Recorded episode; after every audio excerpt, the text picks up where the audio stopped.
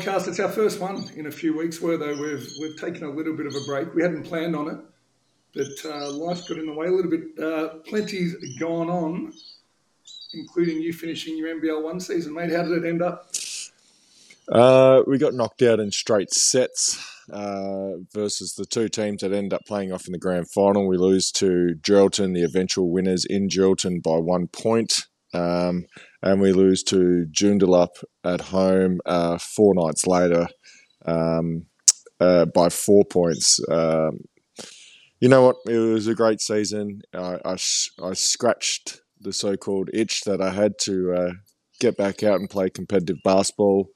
Uh, the question is, do I go around next season? Um, and that's something I'll figure out after Christmas uh, at this stage. But uh, I have managed to uh, get back out there and do a couple runs and all that post season already. Uh, so I guess that's a good sign that the body pulled up well enough for to potentially go around again next season. Well, the minute you decide you're not going to go around again, whether it's this year, next year, in three years' time, uh, probably topical. You become a full time member of the Has-Beens again, and you won't miss any more tournaments. So that's uh, that's really good news. Now, we wanted to um, we wanted to start on the Boomers. Uh, the Boomers have just had a three game series in Melbourne. Uh, it's the first time that Boomers have been on international soil with a, a, full strength or as close to a full strength team as possible uh, since Team USA came.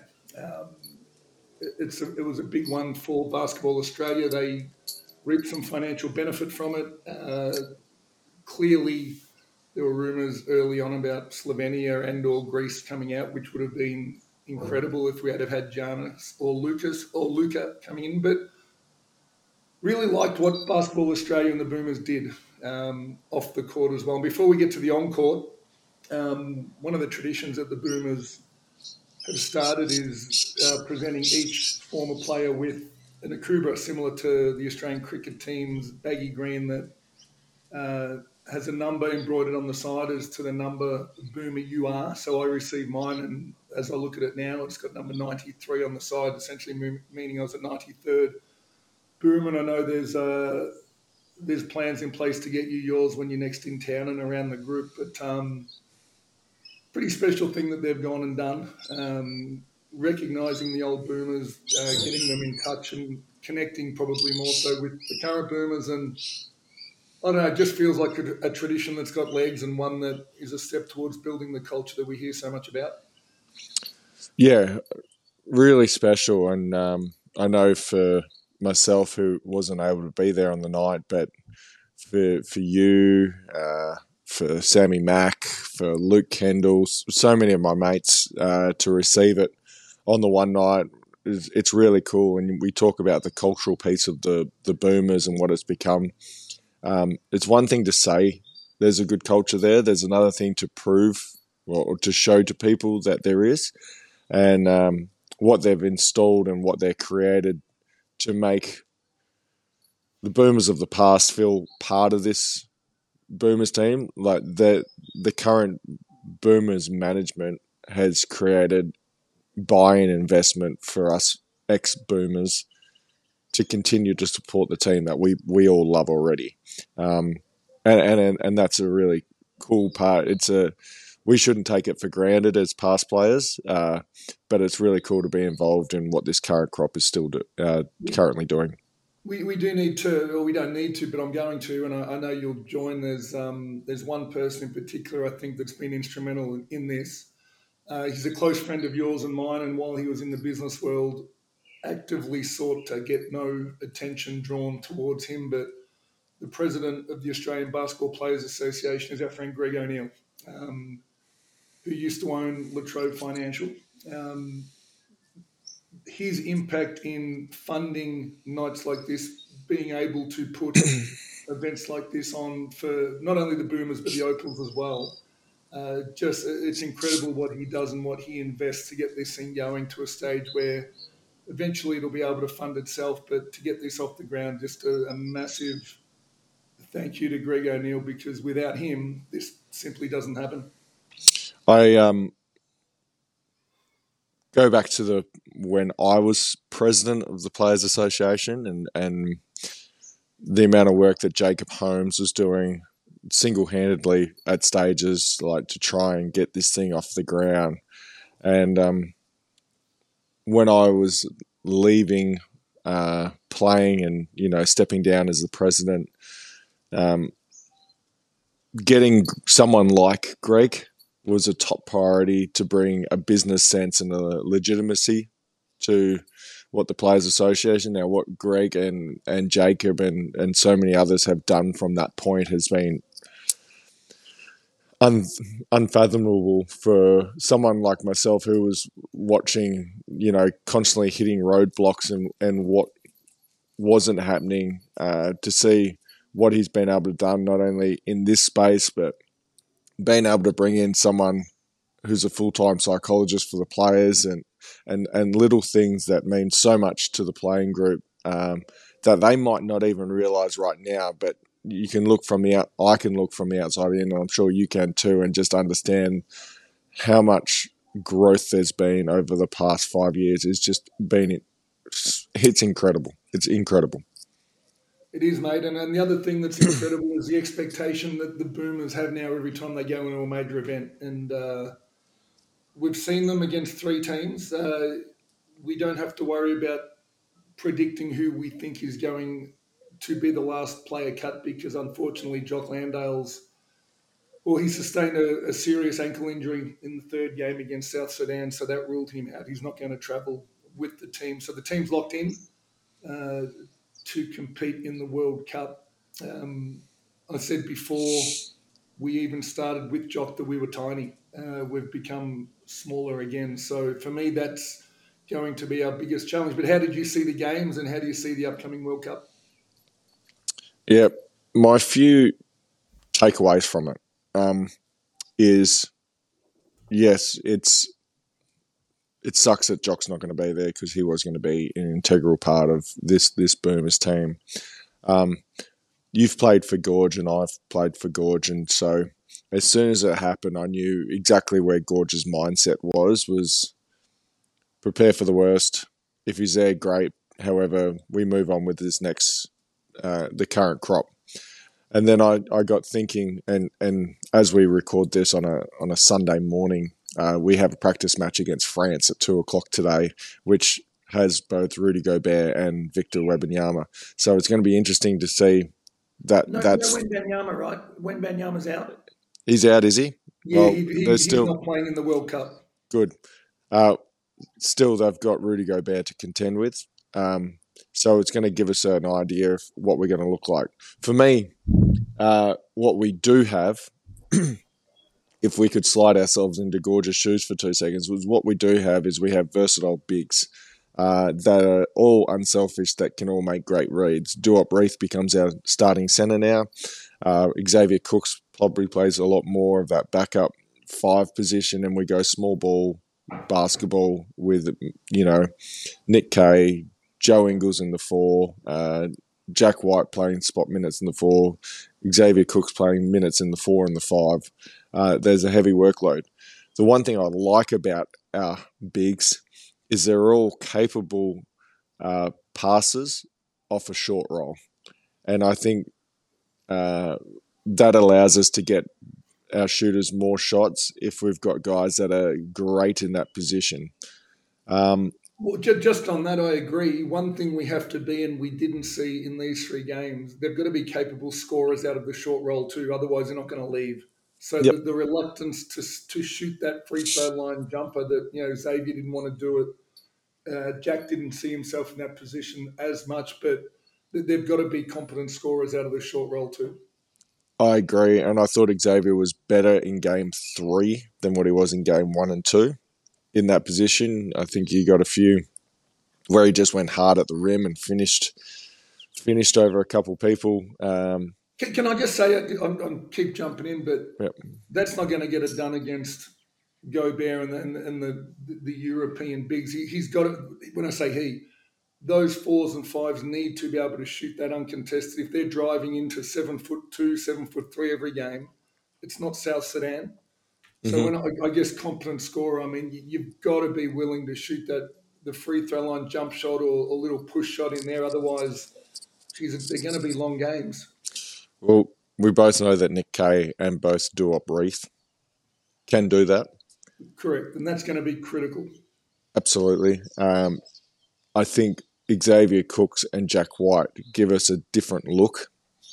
Um, and their their their presence is probably going to be felt more on the defensive end. Now, I, I threw out a tweet during the week that Goorj would enjoy being able to coach um, a group that consists of a Josh Green, a Matisse Thybulle, uh, uh, Xavier Cooks, uh, Jack White, uh, Nick Kay. He has multiple pieces that can cause havoc. And um, when I watched even the first game, uh, granted against Venezuela, but I mean, Matisse Thybulle just causes so much havoc. He sort of reminds me, um, for me, having to play against DMAC when I first came in the league, and you'd look at reversing the ball when you'd see D- DMAC defending someone, and your automatic instinct was just let's just reverse it and go the other way, like try and keep it away from him. And Matisse Thybulle did that in game one. I think Josh Green had elements of that in game two. I think both Jack and Xavier across all three games were very good defenders uh, in games uh, one, two, and three we might not have the offensive punch from the bigs, but we definitely have the defensive capabilities, and uh, that would be exciting for me if I was if you we can find a way to score enough points. Um, and while I, while we're talking about scoring, the knee jerk reaction from the Australian public on Paddy shooting, no. like give give it a break. Yeah, but I didn't even listen to any of that. No, uh, Paddy's a world class shooter. He hasn't, but you know, one of the things we said is he didn't play many games this year. He didn't get game rhythm. Mm-hmm. Every game he plays, he gets better and better. Simple. Yeah. Simple. And when the bright lights come on, we can guarantee that Paddy will be there and shooting well for us. So, and, and that's a hard thing, isn't it? And I'm going to jump onto it in a minute. Is that you know we watched. I know you watched, and a lot of people listening to this watched the Chris Appleby documentary Mad Rise on Nine Gem, I believe it was. Yep. Um, or Nine Go, but if you didn't see it, wait until it comes back out again. It was a really you can watch it on Nine now, right? Nine now. now. Okay, it was a really fantastic look at where basketball's come from and where it sits at the moment. And you know, for you and I, and probably me being a bit older, it was great to see some of the old heads and hear some of the opinions and relive what we went through in the '90s. But the, the documentary was centered around the dominance of the USA and tied it back in at the end by Australia beating the USA um, at the Marvel Stadium game and how far we'd come as a nation. Now, in watching these three games, it's really, really interesting because as we sit here and say it's only a preseason game, pretty much, it's a practice game, it's an exhibition, it's a friendly we have to remember that's exactly what it is. But we also, at some level, need to remember that's exactly what the Marvel Stadium games were. They were practice games. Mm-hmm. So, you know, for Brazil, we, we need to recognize that that's a really big win for Brazil. That they're not what they used to be in the 90s with Oscar Schmidt and some of those champions. But a big win for them. It, it, if we say it's not important for us, at some level, in the same breath, we have to say that the the game where the USA beat us at Marvel Stadium wasn't as important to them either. And you know, you, have kind of got to pick and choose a little bit as to what you consider important. Uh, I don't disagree with anything you say. I think the the important piece that came out of the Brazil game was between the Brazil game to the game uh, this coming Friday, our first game we'd need to work on some sort of zone offense because there was quite clearly not much. I think Goorjian said in the press conference that they got to shoot around at 3.30 that day and decide because Venezuela threw a little bit of a zone and it stumped them a little bit and they walked through something uh, two hours before the game of what their zone offense was going to look like. That will be rectified come Friday it, this week. It, but it, you know, with all the talk of how many NBA players we have, I know that they say that the NBA play inverted commas zone, but it's mm-hmm. a switching man, and you still can't set yourself in the paint. When you have a team almost exclusively made up of NBA guys, and I know Xavier Cook's only been there a minute, and Chris Goulding's on the team, but you keep your starters. Xavier, uh, uh, Matisse, and Duop hasn't, hasn't seen a zone maybe since college. You know, Josh Giddey hasn't seen one since Adelaide. It's an unfamiliar situation. We need to spend. You're right. It's another Achilles heel of having a team made up almost exclusively of NBA guys. Just sitting. You mentioned Rudy Gobert already sitting seven foot two in the paint. You no defensive three. set. You don't have to leave.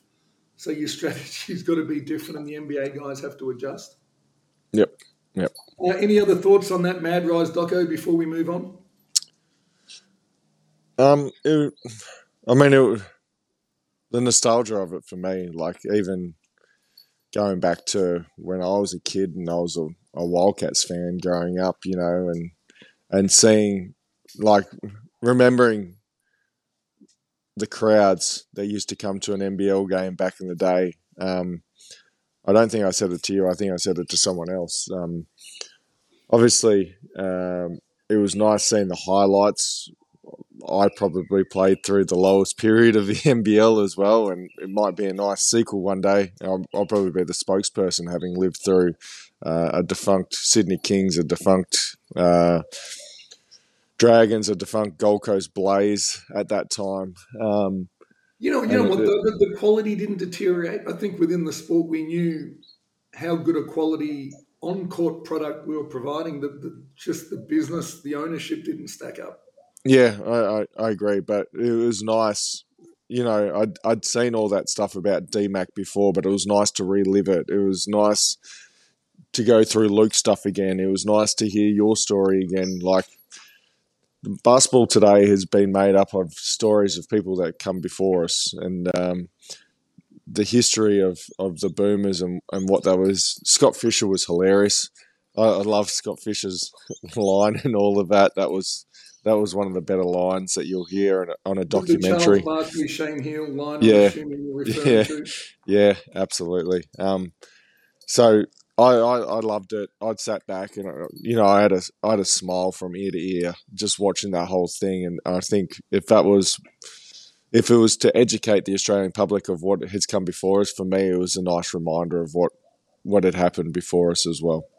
You know what? It's the second thing. Uh, the last time I let my youngest son, who's now eight, sit up late like that to watch a game, it was when the Boomers beat Slovenia for their bronze because I wanted him to understand the importance yeah. Um, I must admit, I let him sit up again and watch that doco. Um, it was a lot of fun. Now, last question on the Boomers, and this is one I think we probably maybe have differing opinions a little bit. Um, but given the recent events where, and let's not get political here, but Victoria handed back the rights to the Commonwealth Games.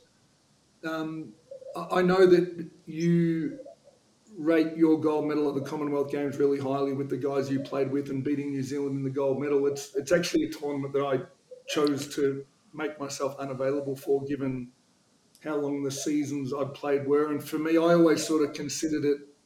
I didn't consider it a tier one tournament. You know, mm-hmm. you're playing against New Zealand, and that's it, really. Um, and I guess that's a very and so when you see the Commonwealth Games they're coming up, you look and you think why did you know? There's a thought. Why did we bid for it in the first time? It's only inverted commas the Commonwealth Games. Tell me your experience of representing the Boomers at the Commonwealth Games, and yeah, it's not a World Cup, it's not an Olympic Games. How important and how much of a highlight was that tournament? Um, well, for me, it was it was. I think we were probably at different stages of our careers at that stage. I was, I think, in my second year as a pro. Um, and for me, playing for the, the Boomers was because I never pl- similar to you. I never played for the Boomers as as a junior. So when I was young as a pro, playing for the Boomers to me was everything. Um, my best memory of the Com Games is honestly still walking out for the opening ceremony at the MCG, hundred thousand people. Like that is, that is uh, something that will never be replaced in my mind of something that I'd ever be able to do again. As far as the attention is on you with hundred thousand people going out. Now the quality of basketball, different story. Um, some of the teams that we played against, you know, we we ran all over them and, and wasn't competitive. And the only competitive game was against New Zealand because there are always competitive games versus New Zealand. Um, so I I look at the com games as the whole experience for me, the experience of playing in Australia, the the experience of playing in front of the ten thousand people um, at well, what stadium was it back then? Hisense. I know it's John Cain now, but the old Hisense uh, arena back then. For some reason, I thought I remembered you playing the preliminary games at the State Netball and Hockey Centre. Um, no, we played them everywhere. We were out at okay. Bendigo and Ballarat, and, right, right. And then it was only the, I think the the game versus England in the semi-finals.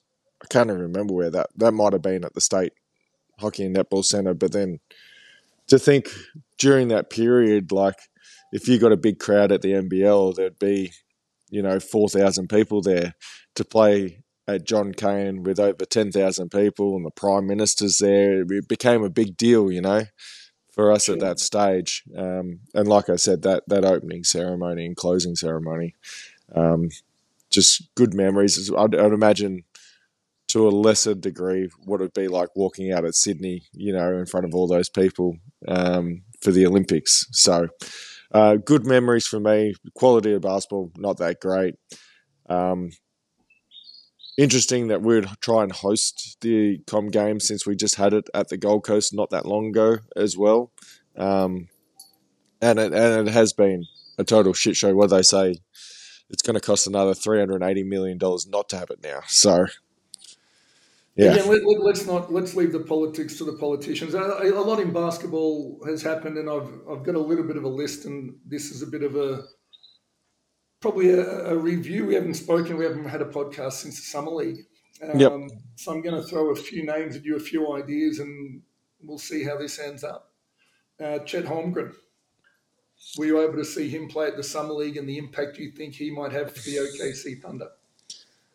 Yeah, we're sort of in the um, the rose-colored glasses of Victor Wembanyama, and Yama, and we forgot how good Chet Holmgren's going to be. Right. so, yeah, um, I think he's going to be. Is he eligible to be Rookie of the Year? Yes, he is. I think he's going to be Rookie of the Year.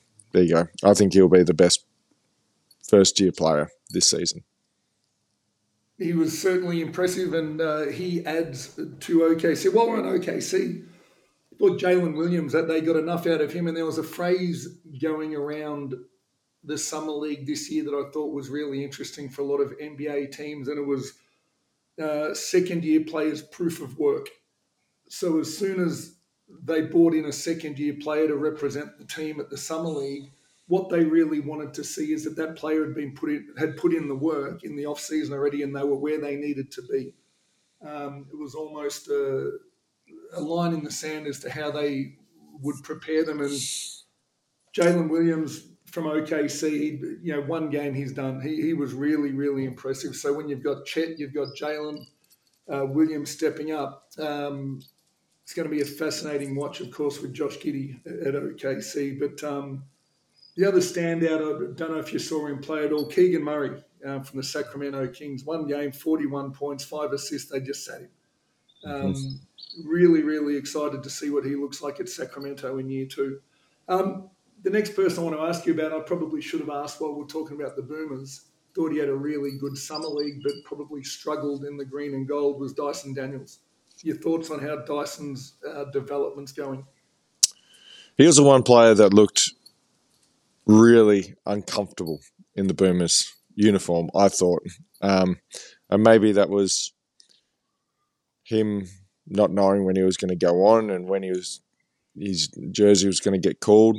Um, I liked what he did at the summer league. I thought he'd definitely grown in areas there, um, and I guess with all the shit that's been going around with New Orleans, if you're if you're a player there, you just want to put your head down and get to work and and put your best foot forward, um, because that's probably what the organisation is looking for at the moment is is people who are, are being able to do the job. And I, I really liked what he did summer league. Um, I was hesitant of his minutes uh, in the lead up, but yeah, hopefully he is able to find his mojo. But I I think that he would probably be in that eleventh, twelfth bracket in the Boomers roster as it stands. I I would have thought if Jock Landale didn't go down, he would be the one for me that wouldn't have made the team. The last note I've got written down, and it's more a statement than it is a question at this stage, but I've been pretty strong on this for a while now, and, and recent events have further strengthened. The note I'd written down a couple of weeks ago was Joel Embiid, Karl Anthony Towns, or Zion Williamson will play playoffs for the New York Knicks this year. Um, with what has happened with James Harden and Daryl Morey, it's not going to be Cat and it's not going to be Zion. I'm, I'm on record now as saying Joel Embiid will be a New York Knick for the playoffs this year. I know we've spoken about this previously. Um, this Philly thing has just got out of hand um, with Harden and what's going on and the investigation now that is on of why he said what he said. Um, if you're Joel Embiid, why would you want to stay? Why would anyone want to stay? To tell you the truth, why would anyone want to stay? Um, and so that would be be exciting. What New York would have to give up for it, I'm sure they would want to get off Randle. Um, I'm sure that they would have to get off uh, uh, Robinson as well. They'd get um, off Fournier's contract probably. Fournier, they'd find a way, and they've got draft, draft picks, picks now. and draft picks. Um, yeah, that that that would make a lot of sense. Um, Philly probably wouldn't want to do it, but if this drags out the way that it uh, and keeps going the way that it's going, uh, it'd be opportunistic for New York to step want, in. Philly might not want to do it all they like, but you know, Portland didn't want to trade Damian Lillard. It's a player-driven market now. If Joel Embiid says I'm out and mm-hmm. I want to go to a particular club, he'll get there. Yep. It might take a little bit of time, but he'll get there. Um, you've given me a little bit of no warning. Can I give you one with no warning? You know how much I like this, of course. Alanna Smith and her level of play currently in the WNBA. Incredible. It has just been fantastic. And I compare what she's doing in the WNBA, having missed the Opals team to compete in the World Cup, keeping in mind, to what Josh Giddey did in the NBA in his rookie year when he missed the Boomers team to go to the Olympic Games. I, I think she's established herself as one of Chicago's best players. Um, they're a competitive team without being a championship threat. Uh, she her level of play has improved significantly over the last 12 months. It's been great to watch her on both ends of the floor. Um, been great to watch her development. I, I, mean, I can't speak highly enough of. Yeah, I, I suppose the last part of this is I've coached a lot of junior basketball and I've seen more as of you.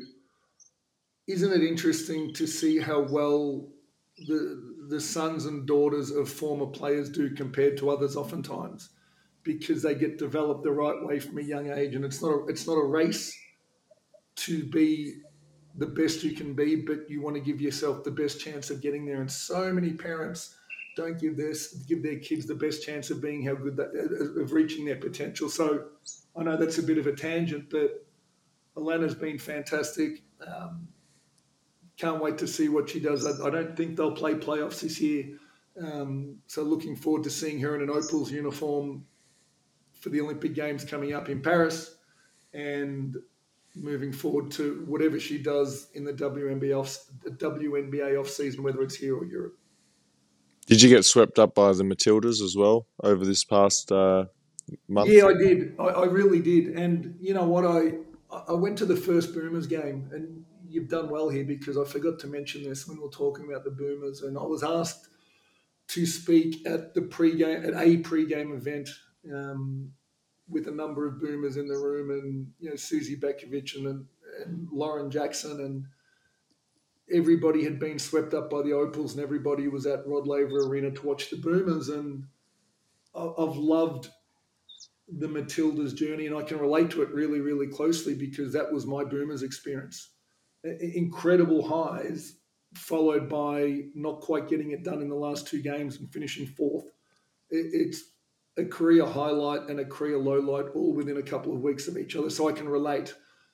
But what I can't relate to, and what the boomers can't yet relate to, but they're getting close is the success that the Opals were able to achieve when nobody was watching, or very few people were watching women's sport. And I know that as the boomers, we aspired to be like the Opals. And there was the commentary back then that says, you know, when they won their World Cup gold medal, which was incredible, when they won Olympic silver, yeah, but it's only against girls.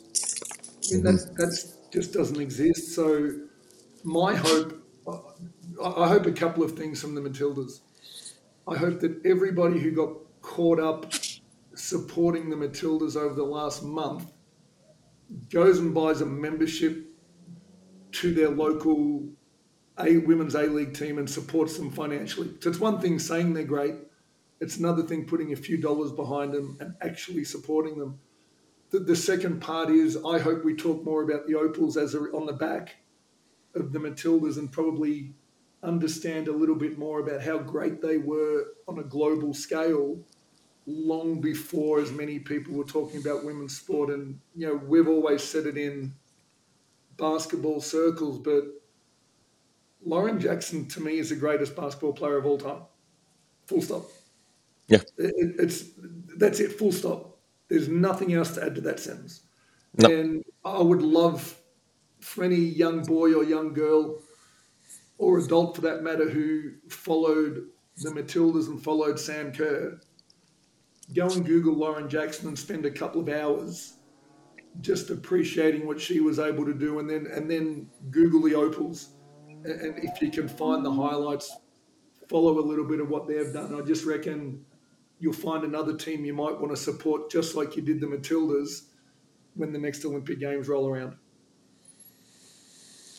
Yeah, uh, I I had the same thought as I was watching the Matildas. I was like, the Opals have been so good for so long. I wish they had the same coverage. The the Diamonds in netball have been so good for so long, and they just won a world championship literally a month before, and didn't get the anywhere near the coverage. Um, yeah, uh, it was it was it was uh, fascinating watching the Matildas. Uh, I, th- I think it's the first time in my career that I'd uh, sat down and watched multiple uh, soccer matches in a row. I didn't even do that um, for the Socceroos, um, just because I, I, yeah, I enjoyed watching them. I enjoyed enjoyed what they did and their journey, and uh, like you said, as I was watching it and as it came to an end last night, my initial thought was with uh, guys like yourself who had come so close off the rise of popularity of, of, of winning, but then to lose those two games in a row to finish on fourth place. Uh, it would leave a bit of a sour taste in your mouth. It shouldn't take away from what they were able to achieve over this past month and, and what they were able to do. But that becomes now the bare minimum standard that we should expect from them going forward as they it's continue to grow. possible. Correct. possible. Hey, there's one more, and there was a note here as well. The WNBA, speaking just to, to keep talking about women's sport for just a little bit longer. Um, I've always loved the term of shortening sentences, like I said with LJ, and then there are a number of things that. Um, the shooting display that Sabrina Ionescu demonstrated at the WNBA All Star Weekend was one of the greatest shooting exhibitions I've ever seen. Mm-hmm. Full stop. And we commented at the time with a number of people that nobody that I heard of, and it's a little bit like the Matildas, a little bit like yeah, nobody said they've done great for the WNBA or for Women's World Cup. It was just that's incredible. that yep. you know performances like Sabrina Ionescu just do wonders because that's an all-time historic moment in basketball. I think one of the greatest shooting. You know, would that beat Steph Curry? Probably. Crazy, yep. crazy how good that shooting exhibition was. Um, let's come back to the NBL. Uh, two really quick names for you: Jalen Adams and, and the Kings bringing Jalen Adams back. What do you think that does to their roster, having lost Xavier Cooks and a little bit of a talent drain? No DJ this year um, seems to me to be a really important sign. Yeah, absolutely. Uh, I think bringing back familiarity of, of a point guard that's won the MVP. Um, I mean, he's a, he's a great player. Uh, you say that it's been a talent draining. Um, they've definitely gained a lot as well in this off season. I still so think, I shouldn't say talent drain. I should say they've lost a lot of talent they've needed to replace. Yeah, yeah, yeah. Uh, and replace they have. Uh, the biggest question mark out of this entire team is still going to be Jonah Bolden and what that looks like at the end of, um, of, of how he fits into this team, how he plays. Um, we know what Jalen Adams can do. We know what DJ Hogg can do. We they, they've they've done really well in what they've replaced. Uh, the biggest question mark is what are they going to get out of Jonah Bolden, and and what's what's his season going to look like? And I, I think with all the other NBL teams getting a little bit better this off season, uh, trying to chase the Kings, a lot of the Kings' three-peat hopes rest on the shoulders of what Jonah Bolden's able to do. Speaking of improving, we, we won't go into it uh, here, but very strong word from people who know is that the Illawarra Hawks imports are absolutely better than advertised and will put them in positions to beat almost anyone in the league if they remain healthy. So that's another watch this space. But Melbourne United lost Joe Luella uh, to an injury which, you know, contrary to what we've probably heard, may rule him out for the entire season. Um, big rumour is still working to replace him with Duop Reath. Uh, but they're a long, long way apart on financial elements of the contract. I mean, he seems to be, every time you watch the Boomers, he would be a perfect fit for United, a perimeter. Big United need perimeter, they need talent, they need size.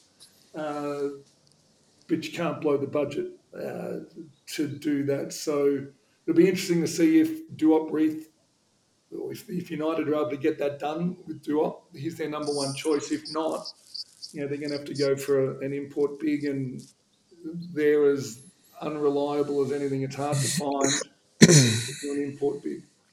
They're normally yeah. available for a reason.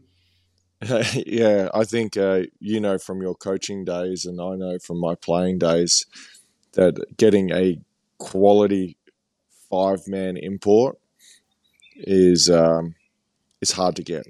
There's a reason they're, they're not. There's a reason that they're not on the market, and the good ones are usually snap. They're either in the NBA or they go to China, um, or they're in EuroLeague. Um, so, be interesting to see. I, I hadn't heard that JLA's injury was that significant. They bring in Rob Loe, fresh out of retirement. Um, to uh, be the injury replacement. He's coming off a good season. He's coming off a very solid season with New Zealand Breakers.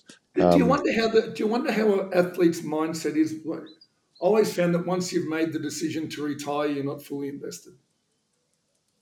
You, you know, you, you've you've chosen unless you've had unless you've had seven years off. In my instance, um, no, but no, no. I, I know what you're saying. I know what you're saying. Yeah. Tongue, tongue in cheek. Yeah, yeah, I know. I was going to give you shit about the comeback to the NBL one. It's not quite the same, but I'm glad. Yeah, okay. Um, but but you know? Once you've chosen, it's too much to train every day to put your body through it again. Um, I, I wonder how that looks. Yeah, is it? That would be the first team in back to back seasons to pull someone out of retirement one week after they retired, with David Barlow retiring the year before and then coming back, and now Rob Loe retiring, and then a week later coming back. So, um, yeah, obviously Duop Reath would be, geez, he would be on the top of a lot of teams' list now. If, if they were to, if he was willing to come back to the NBL, a lot of teams would want to have him after what they just saw over these past three games. Um, but they do have a lot of money already tipped into it when you've got people like bringing JLA in the first place, but Ian Clark, bringing Luke Travers over, bringing Matthew Dellavedova back. Like, there's a fair bit there already. Um, Chris Goulding as well, of course, but time will tell. Um, Dean Vickerman is one of the highly rated coaches in this league, and I'm sure he'll make the right decision. It won't be a snap decision. Uh, it'll be something that makes sense for United going forward. Um, it'll be a watch this space. Mate, we're going to watch this space in the next couple of weeks with how the Boomers go in the World Cup. We'll watch this space as the NBA season draws near, as well as the NBL. But uh, there was plenty to catch up on. Uh, let's make sure we do these a little bit more regularly. We, we do have a, a really fascinating guest. Uh, we're just trying to lock in a time to get him on and chat about basketball from a completely different perspective to what to what we, or to how we see it. So that's exciting. For now, that'll do. Were though, we'll chat to you soon. Cheers, mate.